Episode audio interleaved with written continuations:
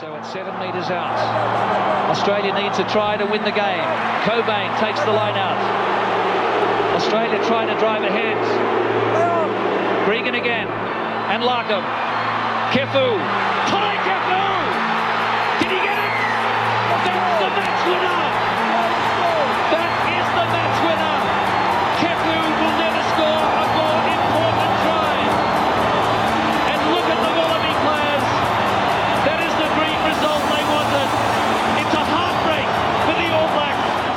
we are back with another episode of the Running Rugby podcast. Archie, Toby, and Leo, all of us here with you this episode. And we have a couple of games to recap from the Northern Tour, this first round, outside obviously that normal test window with New Zealand, Australia, and as well as the Women's World Cup, which is nearing its final um, rounds there with the quarterfinals on the weekend, progressing to semis this weekend as well.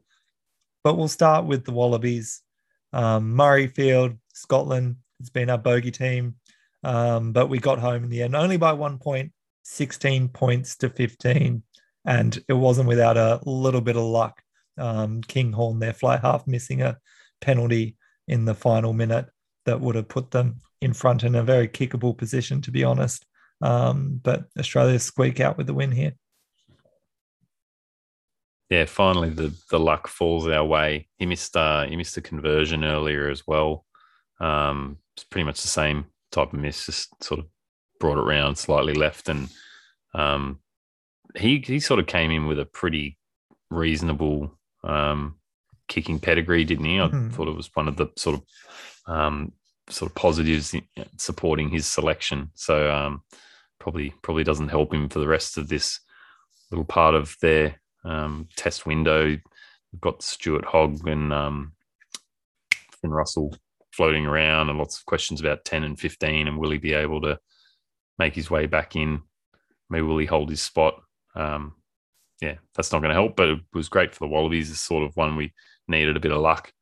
I was talking about a couple of times in that game where we got a little bit lucky. The, the kick for touch that split the two Scottish uh, wingers and fullback, and, and no one really pounced on it. They just sort of let it go, let it go out, even though it wasn't going to be um, out on the full. So things like that. But then we also had a share of adversity with that. What was again, we, we'll go over the card situation, just somehow mitigating a, a direct, forceful contact to the head down to a yellow because it was bicep, not shoulder. That's a new one for me. Yeah, and I think this game just generally six versus nine in the world probably tells me there's not a huge amount between those sort of rankings there. Um, both teams had their opportunities, weren't necessarily that clinical, um, but were creating some good opportunities, some good defending, excellent ruck work, I think, from Scotland to spoil a lot of our ball. Wallabies, I think, perhaps, you know, they've had a whole season to work on some of the combinations and Scotland uh, obviously this the the start of their season really. So I think overall the Wallabies probably looked a little bit more dangerous with ball in hand and I think they probably let left some points out there but you know it's a good start a win that we really needed. I think Rennie he's been really struggling this year to to get those wins on the board. I think it'll be a confidence booster. I'm not I'm not sure that we actually deserve to win the game, but we'll take it and we'll move forward. Yeah, I agree. I didn't come out of that feeling like we deserved to win, especially. Look, you're right. We looked all right at the start of the game. We had ball in hands, but then we didn't sort of convert there. And you saw um, Scotland get their hands on the ball and score that first early try, and they looked like they were running circles around us there. Um, Leo, you brought up the card, um, yellow card to uh, Glen Young, the replacement lock um, for the head high contact on um, Tate McDermott. Yeah. And yeah, you mentioned sort of um, the ref Pearce's interpretation of that, that it wasn't shoulder, it was bicep, hence changing the degree of danger, um, which was almost sort of almost comedic when you looked at what um, happened in the All Blacks Japan game um, the day before, only literally less than 12 hours before, um, with Brodie Retallick copying a red card for a very similar incident, um, with coming sort of at force and making sort of direct contact looked very similar. Um, I mean, overall, I think Luke Pearce, the ref, I'm pretty happy with him. I think he had a good game. I like how he referees the game, but it's just because there's just no way of predicting one way or another how these refs are going to interpret these things from um, one game to another, which I think makes it hard for fans, makes it hard for players, um, where it could either be a red card and completely influence the game, or it could be a yellow. In some cases, sometimes it's nothing and it's a penalty. Um, so as we saw with the query intentional knockdown from the from Australia later in this game, that everyone thought was going to be a yellow card, and then it was just a penalty. So yeah, that's because it seems to be refed. Maybe it's a bit different up in the northern hemisphere. It's like it can cut both ways. Remembering we're back into the situation of red cards are red cards all game. That's that's that player gone and the man down. So um, massive chance of um, that that decision having a huge impact on the game because what what happened in the guy um, coming through, clearing Tate out directly, like arm arm and just off shoulder directly to his head, bailed him back, made no attempt to slow down, made no attempt to get underneath him, made no attempt to take Tate's arms and and make that initial contact safe. Like all the things that a player coming into the ruck is obligated to do, none of. That's why it should not have been mitigated down. It makes no sense. But put that on an Australian lock in the first half, and suddenly, you know, that if if that's not given a red you think card, that would have been Scotland an saying? Australian? You think it would have been No, a no, if it was an Australian, or No, no, no. If I mean, if, if he's consistent, it wouldn't have been. But yeah, think about the way Scotland would have reacted if Australia had done that to one of their Yeah. guys in the first Exactly. half, um, and they mitigate it down. You're just like, it makes no sense. It, it's it's it's just frustrating to watch. Mm. Um, and obviously, it depends on who did to whom. Um, I'm I'm pretty like, I guess if you're Scotland, you're going, oh, got away with one there somehow. But I I, I feel uh, guilty when it's us and, and we get away with it. Like that's just not. It's the it's been misinterpreted. Um, the the uh, knockdown, which was, I mean, of all of all the attempted intercepts we've seen recently, I mean, this was the best one. Hand going up. Um, they the commentary team or the the the referees were saying, "Oh, he's got no real chance to re- regather that." I mean, he was within a foot, wasn't he? Like when he dived and he almost Yeah. got there. Like he didn't make any contact with the ball on the second attempt, but he was so close. Um, I'm really glad that was only a penalty, and that's the sort of one where I think you know if he'd got any touch on it, it probably would have been a knock on. If he's that close, it's a penalty. If it's a hand coming down and just killing a pass, sure, go to a card. And obviously, if it's right at the try line and there's no one covering defense, then it's a penalty try. I don't have any issue with that because it's just killing killing an opportunity. So I, I thought that one was refed correctly, and maybe that's just a reflection on that it's gone too far down here in our Super Rugby and Rugby Championship competitions. They they're too quick to kill off any of those attempts when they can really spark a game each way if they come off. I have a couple of questions for you guys. Obviously, we saw the return of Michael Hooper here, um, starting at seven, which we didn't anticipate, but he was named there with Pete Samu on the bench, who unfortunately tweaked his back um, just prior to in the lead up to this game, um, which allowed Langi Gleeson to make his debut off the bench. But Samu may be back next week. What do we think about Hooper's return? Um, didn't really look like he missed a beat from what I could see. Um, still seemed just as every bit as sort of energized the bunny. Just kept going and going. Yeah, I thought he was excellent. Really physical in his tackles. Um, didn't look like he was lacking any sort of match fitness, which was surprising. And you know, coming into this game, I thought he'd appear off the bench. Obviously, what happened with Pete Samu, it may have been the same result. He would have been promoted from the bench into the starting lineup if Samu had been named there. But yeah, interesting that they went straight back to him. It probably shows in training that he's really been tearing it up for the last couple of weeks. And obviously, Hoops is just, he's a professional, like he would have been keeping himself in good nick individually during his time off. I thought he was great. And I think, again, we always talk about the experience. The commentators were discussing it during the game. I think it does help having those sort of really seasoned professionals in there. You got James Slipper, you got Hoops, you got Nick White around the traps. I think having those key pieces around, I think, does keep things calm um, with a lot of these young guys that have been injected pretty quickly into the team. So very happy to have him back, and I think um, it's really going to help us in these last four games of the year. You get the feel he's somewhat of a talismanic player for that group um, to bring Hooper back in. I think that if the feel of the group had been really eager to get him back in, I think that's probably helped. I think it's a bit. I'm I'm still surprised he came in mm. inverted commas cold, um, given given the group we had, uh, and he was named before the Pete Samu uh, injury issue. Yeah. yeah. So um, it was clear that that was always the plan. But um, yeah, I guess I mean that's a supporting um, factor that the group um, see him as belonging there, uh, and and that they wanted him straight back in, and he, and he performed like he was again. He was normal hooper everywhere, busy. Um, would have liked to see the, the pilfering, but you know, back back to back to where he was. It doesn't look like he's missed a step, and he he played played out the game, didn't he? Yeah, he did. Um, that does raise one concern, though. Do we have too many captains on the field? We've had problems with chatty um, players back chatting the ref, and Quite. even the even the ref sort of came out and said, "Mate, there's too many captains here." Like, yeah, because he had multiple people coming up to him at all times, including Hooper. Yeah, and it's funny because Hooper was the one over this ruck, hands up, screaming at the ref. And then afterwards, he goes up to Valetini. He's like, mate, you've got to be quiet. You've got to stop talking to me. And he's like, I didn't do anything. I didn't say anything. Yeah, Valetini looking like, very confused then. He's like, mate. And I looked at the replay. He was on the ground, like had his back to the referee, like had had no chat whatsoever. But it just shows, I think, Hoops, he still is almost treated like that captain figure with the referee. You see the referee actually chatting to him and he gives him a bit more leeway. But I think probably Hoops needs to step back a bit from that um, if he's not going to go back to being the captain.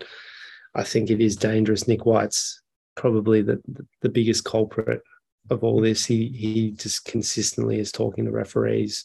Well, I mean, um, even Kellaway be, was getting in on the action. This yeah, week, though. It seemed well. like it was fairly reasonable, just talking to the touchy about like the the law of the letter of the law. The yeah, it's it's hard because the if you're a ref that engages the player you've just disciplined or penalized and offer an explanation, then I mean you're initiating that conversation. And I mean, sure, it's supposed to be fairly one way, but the guy, you know, if you're if you're trying to tell him what he did wrong and he sort of goes for clarification like, oh, but this or that, and then you know, then you're immediately in a conversation, and then you can say, you know, if they're trying to ask exactly, you know, for more detail, all of a sudden it's hang on, you know, too many captains, too many people talking to me. Well, you know, you some refs don't do that. Some refs just go offside, hands in the ruck, not rolling, blah blah blah, and just wave the guys away. So what do you prefer? Like I, I don't mind a ref that explains himself. I think Angus Gardner is a, a ref like that, like tends to go and you know, really not lecture, but you know, you know really um, co- almost coach, almost coach players like you know this is what you're doing wrong. You need to deal with this yeah. And that's not really his job. Like he just needs to keep the game moving. Anyone who's in favor of keeping the rugby, you know, speedy and up up pace is not going to like that because it drags drags on. But does it does it help the players tune what they're doing to result in fewer penalties? Don't know. That's no data. Yeah. But but but that's I guess what they're going for. So um, the Australians that they went in this game, Slipper, who was the actual captain, was pretty much saying, "Look, all I really want out of this game is to see a, a disciplined team." There was a quote saying like that before the game. Mm. Um, he just wanted to see guys, um, you know, sticking to their individual uh, responsibilities, um, not giving away dumb penalties, and with that, you know, the the attitude and the, um, I suppose the interaction with the refs sort of falls under that. The discipline not to back chat. We got March ten meters at one point. Yeah. Um, you know, usual suspects sort of stuff um, we've got we've got a lot of chatty people. Someone's definitely going to rein them in. So I guess that I'm sure that'll come up because the last thing we want to do is trigger Jaco Peyper this weekend against France, right? Mm. And I mean, we had 15 penalties total in this game, which is less than we've sort of been copying the rugby championship, but it's probably still the ceiling of where you want to be in terms of total penalties in a game. You'd much prefer to be in that sort of 10 to 12 level. Um, only biggest probably selection surprise from our point of view, I think, was probably Tate McDermott getting the starting nine jersey here. Um, boys, what did you think? He had a few like electric moments early on, but then seemed to have a bit of difficulty getting clean ball sort of out of the ruck and into Foley's hands at times. Um, this was partly, I think, because Scotland were were playing menace at, at many of the rucks, whether that he wasn't getting enough support from his forwards or whether he just wasn't managing to cope with that extra pressure. What do we think, and do we give him another chance? I think he had a pretty think, good game, like for the, for the minutes he was on. But everyone was pressured at the ruck. Like that was our that on on my list of things that we weren't good at. The the breakdown was the area that requires the most improvement because Scotland were committing an extra man. They were very physical. They were contesting long after the ball had been secured and and pressuring even guys sort of coming around the side, almost kind of giving giving Tate a bit half a grab and a shove some of the time just to really stay up in his face. Um, and and we didn't sort of rally and change what we were doing to to give him cleaner ball. Um, what you get out of him with the snipes, and he's he's definitely got the nose for those types of moves more so than like Jake used to do it. Nick White has done it, but they've kind of put that in the bag for now. They do a lot more box kicking. Um, all his set piece stuff was pretty tidy. The passing was mostly good.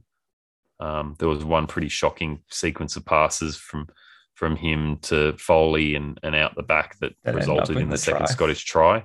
Um, yeah. That that was just like first phase set piece um, falling apart off the passes like that was pretty bad. But I thought beyond that it was it was pretty tidy, and we had guys hitting the ball well. Putting it on the chest. Yeah, surely he deserves another opportunity if he's fit.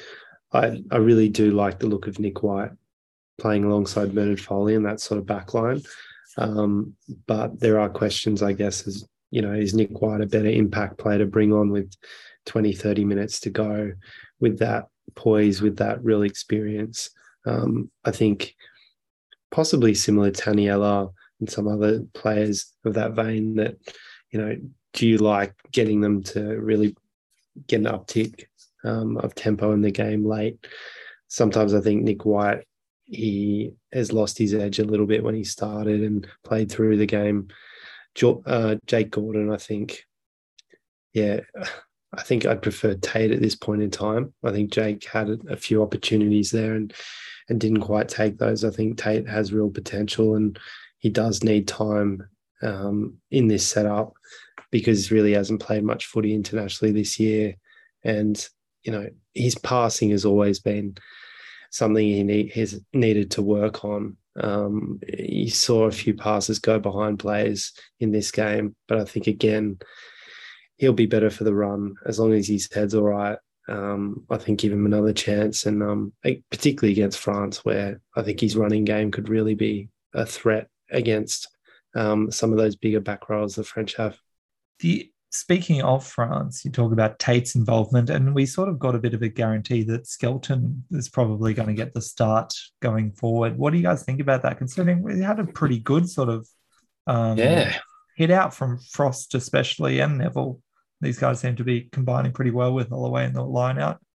Yes, that was exactly that was the biggest bit I was going to mention was that that Frost, those Frost three were almost um, undefeated at the lineout, weren't they? Aside from an errant throw when Folau Fainga'a first came on.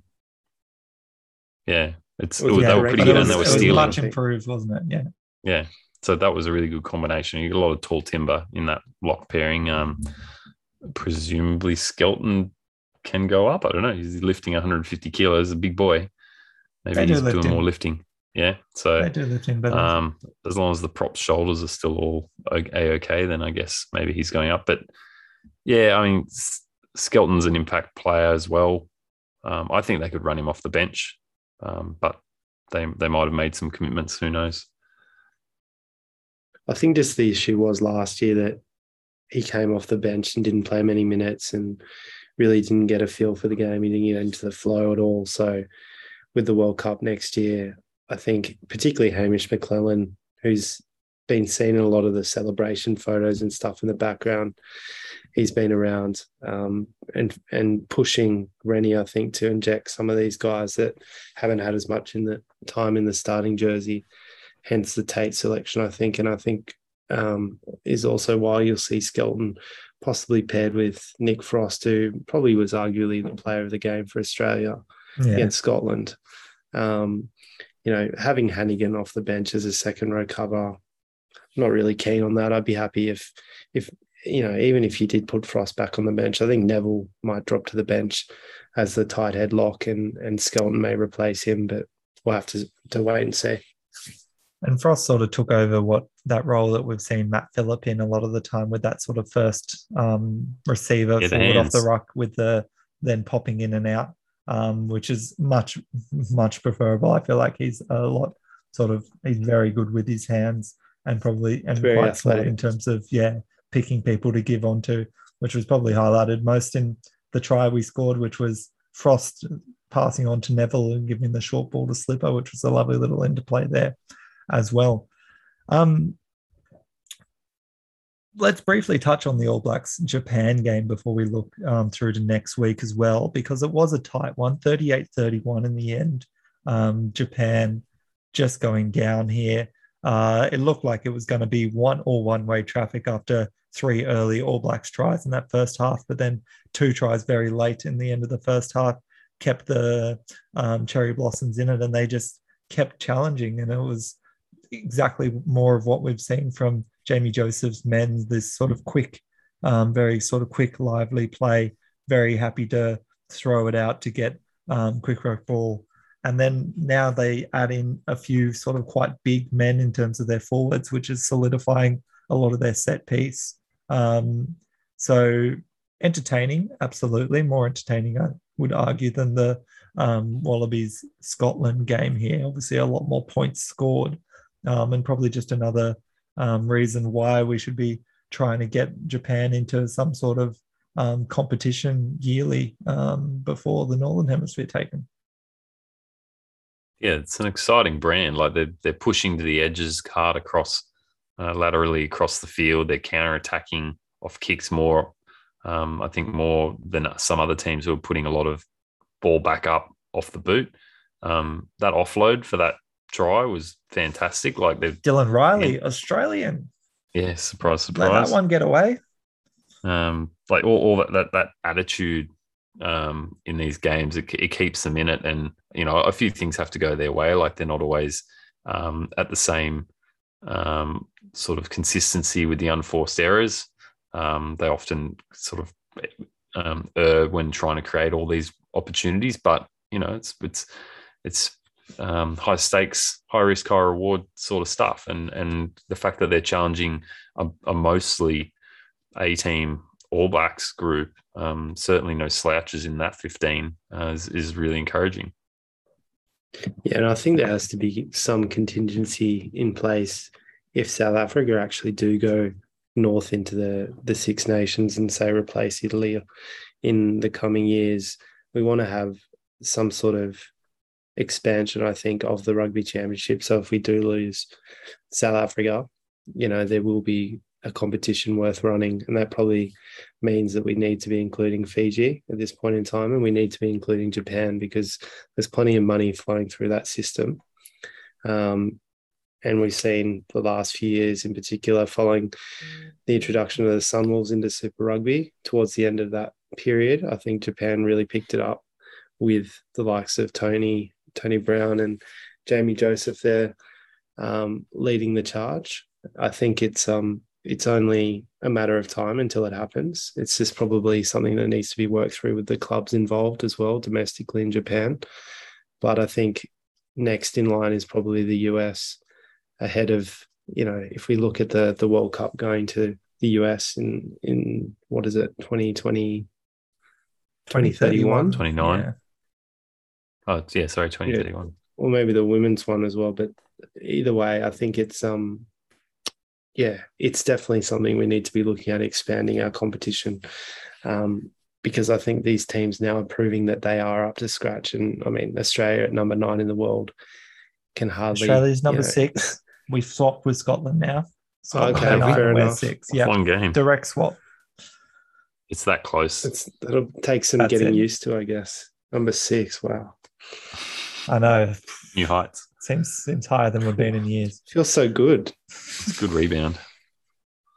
Top six. But yeah, I think look, Japan has to be in there. I'd be Yeah. doing it sooner rather than later. Um, Jamie Joseph came out after this game and say the fear that teams have of the All Blacks is is gone now. They don't have the quite the same fear anymore, which um, didn't Love sit well. that. Which didn't sit that well with um, the All Blacks coaching staff. It was quite interesting seeing um, Fozzie um, react to that. What do you guys think? Oh, I'd just love to hear it, like someone like Jamie Joseph, who's obviously Kiwi. So good come out and go with a coach called Fozzie. What is there to be scared of? There's just like massive smackdown. But it's true. It's totally true that they've wavered enough times now that teams know that if you know you there's going to be bad days and you can catch them on their bad day, you you might just have them. They didn't used to have bad days. Yeah, I, I totally agree. I think we've seen throughout this year, and you know, they've picked it up, say, in the last two or three games, you know, excluding this Japanese one where it was quite close, but with slightly different personnel.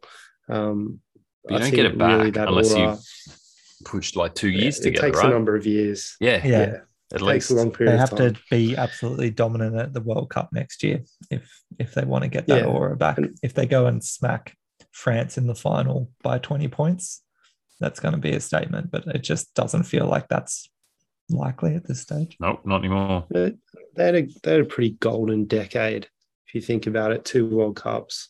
Yeah. You know, they haven't dropped the Bledisloe in twenty years. It's um, you know, and also I think I think that actually the contributing factor was that almost leading into that 2019 World Cup where they're trying to squeeze in Beauden and and Richie Mo'unga into the same team. I think that was almost That the was the era. start of you know that that era finishing. So Yeah. you know, it's going to take a long time for them to get back to what they were. I think it's good for world rugby that there's more parity. And, um, you know, as we're seeing now, I think there are probably eight or nine teams there that on any given day they can beat each other. And that's that's only good for the, the growth of the game. Well, that's right. So we have um, six games of sort of note of our tier one nations coming up this weekend, and I think it's probably a lot of these where either either team could really come up with a victory on every, any given day. So we have Scotland, Fiji, Italy, Samoa, Wales, All Blacks, Ireland, Springboks, France, Australia, and England, Argentina coming up this weekend. So some pretty good matchups there. Um, boys, do you want to give your just go for picks on on this one? Just just uh, straight out head to head, um, Scotland, Fiji. After last week, I think Scotland should should have the defense to to keep the Fijians out and, and it's still showing attack. Toby, Yeah, taking Scotland at home. Yeah. Yeah, yeah, definitely. Italy, Samoa. Ooh. I'm going to say Italy. They've got to win some of these games they play. Uh, Samoa probably aren't playing as much rugby as them at the moment. Yeah, this is really tough. I think, again, if it was being played in Samoa, which, you know, that rarely happens against a team like Italy, I think that might be a different story. I think Italy will probably be slightly too strong for them. Wales, All Blacks. Got to be All Blacks. Yeah, I think there'll be a bit of a bounce back performance here. You know, given those comments that have come out, I think this is when you see a bit of an All Blacks reaction. And Wales, it's kind of hard to know exactly what you're going to get at the Yeah. moment. Um, they could easily get pasted by 30 here, I think. What about this one, Ireland, Springboks? This is It's a probably huge matchup. yeah. Uh, looking at the team the Springboks have picked, they've got like Cheslin Kolbe at fullback. They've Mhm. made a few changes. Um, I'm I'm going to go Ireland. Hmm. And This is also, have really you seen the tough. I mean, game, game of the weekend. Mhm. Yeah, absolutely. It's a potential World Cup final. Um, next year's final matchup. It's you know just, leaving France out of it, and England like, and us and All Blacks is two Yeah, of the top look, six. I think, given you don't have Handré Pollard, there's no Lukhanyo Am. I think I'm going to take Ireland. I think there's a couple of key guys that are missing. Yeah. Not a Kriel's huge fan of Damien stuff. Um, Yeah, Kriel's kind of a bit past it. I think similar to kind of the Willie Roo. You know, it's happy you're happy to have Kriel coming off the bench, but I think starting, not not quite happy with that. I think Ireland at home should get it done narrowly. France, Australia. Wallabies. Wow. That was, Yeah, that was confident. Mm. Without hesitation. Absolutely. France are heavily favoured. I don't think Not Australia are good enough to win this, but they may have one of those games where they just everything goes right for them. Um, but at the moment, what is it? Hit and miss, hit and miss almost. So we're due a miss, maybe. You know, this year's been very much a roller coaster. I think it's going to continue. I think the main thing we want to see is a competitive game, right? We can't we can't let ourselves be sort of blown out, especially knowing that this is going to be um, the environment that we're um, coming into next year in the World Cup. Um, so See, we're based ourselves in France for this whole tour. So we're flying in and out Yeah. of other in Yeah. and out. So we've obviously this is a bit of a yeah, like I said, a and we're preview. basing ourselves where we're going to be next year. Yeah. Yeah. So it's It's exactly good, smart. I think Skelton really is our trump card in this. He has the potential, I think, to really flip the game in our favor, depending on his fitness. I guess you know they've they've had a full preseason. You'd hope he's firing on all cylinders. Um, I think our backline can match it with with France. Ooh, It's just Really? whether the forwards can can be physical enough um, and really, yeah, just keep their heads because I think the France are good. The French team are really going to aggravate us and look look to kind of get those cards going. So I think, yeah, we just need to keep our heads. I, I really like some of our fresh forwards, like guys like Frost, even like Jed and Cadeyrn Neville. Like they're not; those guys aren't young, but they're fresh, and and I like that mix that they're not going to be too scarred from from the past, um, containing that French back row and how sort of dynamic and um, how much running game they add is, is a big factor. I, I don't think we're any chance of a big 20 minutes at the start. I think this is probably going to be a grind for us, and it's a discipline. It's a disciplined grind is going to need to be the game plan. I'm, I'm worried that if we try and chance a hand too widely, the, the French will just pounce, and if and when things stop going our way, they will very quickly run away with it. Yeah, I definitely agree. I'm I'm looking forward to seeing some of the some of my faves from their tour last year um, down under, the likes of Demba Demba Bamba, the big prop and Cameron Woki. Oh, some great names in that French team. But yeah, you put that in, um, put that along with um, hopefully seeing some of their star-studded sort of backline 9-10 combos um, there and, and and a few names that we didn't see last year um, in terms of him and Dupont, hopefully up against the Wallabies too. and get around it. It's at 6:40 a.m. That's uh that's the best time we've had for one of these games in ages. Yeah, Sunday 7, morning. 7 a.m. kickoff on a Sunday. Beautiful. Yeah, Absolutely. And the, Well, and the funnily final. enough, we haven't. I was just going to say we haven't played them in Europe since 2016. Insane, hey? Yeah, it's a long stretch. So it's kind of like All Blacks England, right? Doesn't happen as often as it should.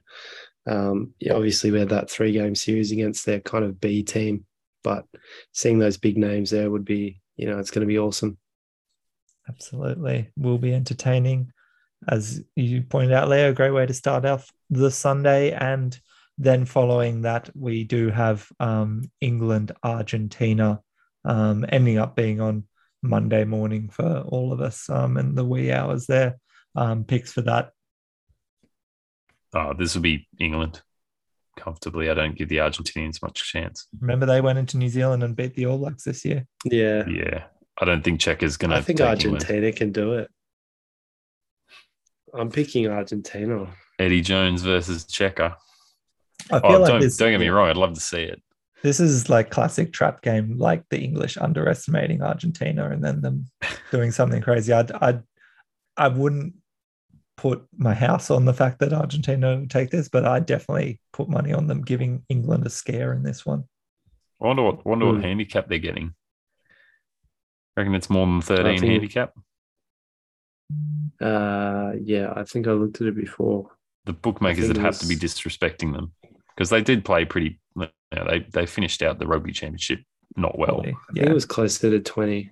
Yeah. Yeah. I feel like you might be take- worth fluttering on that. then. take yeah take the pumas um, with the margin and i think you'd be in a good spot there um, let's duck over back to new zealand and keep up with what's going on in the uh, women's rugby world cup we had the quarterfinals results on the weekend france taking down italy 39-3 um, the silver ferns sorry the black ferns um, taking down wales 55-3 england taking down australia 41-5 Canada taking down USA 32 11. Some dominant displays from obviously the top four teams, all making it through, um, which means we are now left with uh, England facing Canada um, to get through and France facing New Zealand. Um, I don't think anyone's doubting that England won't make it through to the final here, but France have the opportunity to try and um, match it with the Black Ferns and spoil their um, home World Cup here, which will probably be the more competitive of the two. Um, but some good results to to see leading up to um, what I hope it will probably be um, an England v um, Black Ferns final come Eden Park in two weeks. Yeah, shame for our girls that couldn't couldn't take on England, but we knew that was going to be a, a steep ask. So good tournament for them. Some good good halves of rugby. Probably not a good eighty minutes for the against the better teams. You're getting along to the final arch. Uh, unfortunately, I don't think I'll be able to make the trip back down to Auckland for that one. Um, though I would love to. I think that would be an absolute um, and a great spectacle to see. And I'm sure Eden Park's going to be packed out um, for that weekend. The only other news that we've had brought up um, is the idea that gets floated around every couple of years, I feel like, about an Anzac team, an Australia New Zealand combined team um, playing off against someone. They've picked the British and Irish Lions, and there is a vague plan to potentially make this happen in 2025. Um, first off, boys, do you do you actually believe this is going to happen? Well, it it could happen, but it's it's more how does it happen? Because obviously it's a it's a tour against the Wallabies. The Wallabies aren't going to give up any significant players to to a, a squad to prepare for that game. So and and then there'll be some sort of requirement like they'll basically want to split it 50-50, Yeah. right? So so who we who exactly would the would the Australians give up for that for that game and and by virtue of the quality of what's left and then you know half half Wallabies New Zealand group you know it's great but it, it'd hardly be like the ultimate because you're just never going to see Hooper with Mo'unga and Isaac oh, sorry, Isaac or Brodie Retallick with Frost or whatever like it's just you know it's not going to be first string guys really is it So that doesn't sound like you think it's I going to happen. know. that makes me. It's a. I I think, it's a think the time- novelty, and it could be interesting, but I think it's still going to come off as like a a bit game, and it's it's not the the glorious Anzac type team people might first think. I think the timing of it isn't great because I think, like Leah's saying, it can, if it was done to full strength, it has the potential to undermine the test series against Australia. Um, What if you did And it at it's the whether- end of the should we- three match test series? As Yeah. the week after. the or end. Like- yeah. And then you get like Do you think the Irish golf Lions have almost, the like- stamina for it? It's kind of like meh. We're still on tour for this extra game that means not. nothing. I know the Yeah. novelty might I mean mean- that people want to play. Also, should it be a, s- uh, a Sanzar sort sort of team versus British and Irish Lions?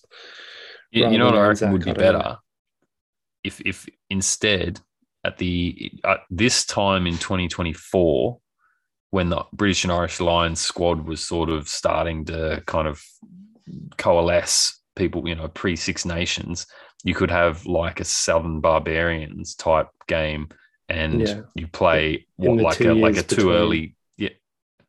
Well, no, no, no, 2024. So the year before the Lions go on tour, so it's their first chance to pick Right. like a, a squad of whatever and prepare, and then Yeah. after the Australian and New. Zealand teams play their Northern tour. You keep some guys around like you would for a barbarians and play it out that way. That's I think that makes more sense. and you do it, and Yeah, then you 'cause do you that, can't- and you do it in like America or something as a prelude to the Yeah. World Cup as Oh, well. yeah, or Yeah. or just tweak them, but yeah. Yeah, because it Probably. you can't you can't obviously do it in the two years every two year kind of the two years before because it's World Cup. World year. Cup. So like I think you're the- saying, the- that, that makes sense. Yeah. And it could be a Sanzar one, but by then we might not be friends with the South Africans anymore. So Yeah, that's true. Yeah, they'll probably be It'll be trying to bit get into the. British and Irish Lions at that point. but the Southern Barbarians where it's like all people picked from like touring teams. Because how many teams tour the Northern Hemisphere at this time every year?